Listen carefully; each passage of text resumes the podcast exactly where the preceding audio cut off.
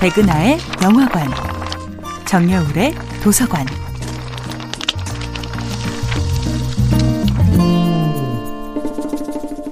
안녕하세요. 여러분과 아름답고 풍요로운 책 이야기를 나누고 있는 작가 정여울입니다.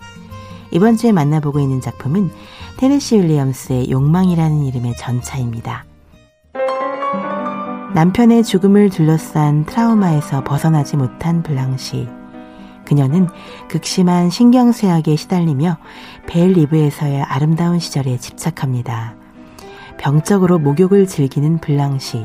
그녀는 아무리 씻어내도 사라지지 않는 죽음의 냄새를 지우기 위해 욕조 위로 피어오르는 연기 속에 악몽 같은 죽음의 기억을 날려보내기 위해 목욕에 집착하는 것인지도 모릅니다.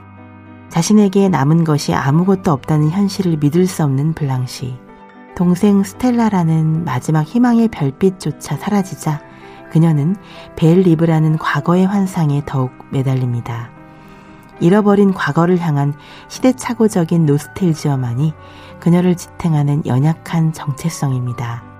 그녀는 자신이 가진 무형의 재산이 이토록 많은데 이제 그저 가난한 여자로 불려야 한다는 사실을 인정할 수가 없습니다.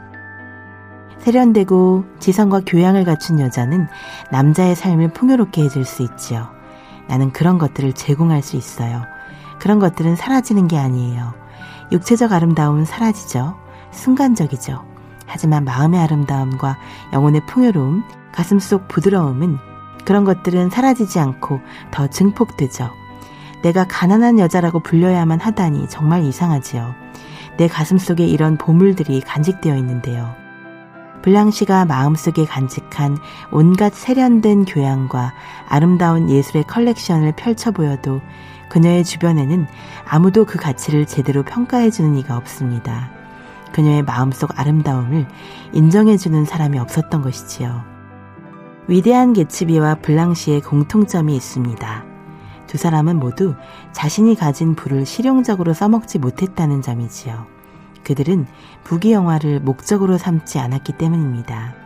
개츠비는 사랑했던 여자를 유혹하기 위해, 블랑시는 자신이 사랑하는 예술과 낭만을 실현시키기 위해 부를 필요로 했습니다. 그들은 급속히 자본주의화 되어가는 세계에서 약삭빠르게 살아남는 법을 배우지 못한 사회 부적응자였습니다. 하지만 우리는 바로 그런 개츠비와 그런 블랑시를 사랑할 수밖에 없지요. 정여울의 도서관이었습니다.